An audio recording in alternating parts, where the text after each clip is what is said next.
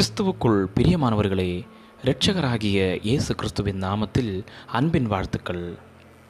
காலை தென்துளிகள் மூலமாய் இன்றைக்கு தேவனுடைய வார்த்தைகளை தியானிக்கும்படியாய் தெரிந்து கொண்ட வேத பகுதி அப்போசலாகிய பவுல் எபேசியருக்கு எழுதிய நிருபம் இரண்டாவது அதிகாரம் பன்னிரெண்டாவது வசனம்.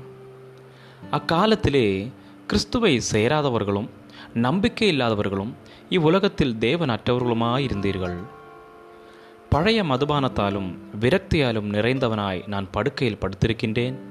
இந்த அண்டத்தில் நீண்ட நாட்களாக ஒரு துளி வெளிச்சத்தையும் காணாமல் தனிமையில் இருக்கின்றேன் என்று ஒரு அரசாங்கத்தின் ரகசிய ஏஜெண்டாக பணிபுரியும் ஒரு பிரசித்தி பெற்ற நபர் தன்னுடைய வேலையில் ஒரு சோகமான மாலை பொழுதை குறித்து எழுதுகிறார். இந்த நிலையில் அவரது மனதிற்கு எது சரியென்று தோன்றுகிறதோ அதை செய்ய முற்படுகிறார். அவர் தன்னை மூழ்கடிக்க நினைக்கிறார். அருகிலுள்ள கடற்கரைக்கு காரை ஓட்டி சென்றார். தன்னுடைய ஆற்றல் முழுவதையும் இழக்கும் வரை நீண்ட தூரம் நீந்தி கொண்டிருந்தார். திடீரென்று பின்னால் திரும்பி பார்த்தபொழுது தூரத்தில் தெரிந்த கடற்கரையில் வெளிச்சத்தை கண்டார். அந்த வேளையில் என்ன காரணத்திற்காக என்பதை அறியாமலேயே அந்த ஒளியை நோக்கி நீந்த ஆரம்பித்தார். அவருடைய சோர்வின் மத்தியில் ஒரு அடக்க முடியாத மகிழ்ச்சியை அவர் உணர்ந்தார். முகரிச் என்ற அவர் அது எப்படி நடந்தது என்பதை அறியாவிட்டாலும் அந்த இருண்ட வேளையில் தேவன் அவரை சந்தித்தார் என்பதை மட்டும் நன்கு உணர்ந்தார். அவருக்குள் இயற்கைக்கும் அப்பாற்பட்ட ஒரு நம்பிக்கையை உணர்ந்தார். அப்போசலாகிய பவுல் இத்தகைய ஒரு நம்பிக்கை குறித்து அடிக்கடி எழுதுகிறார்.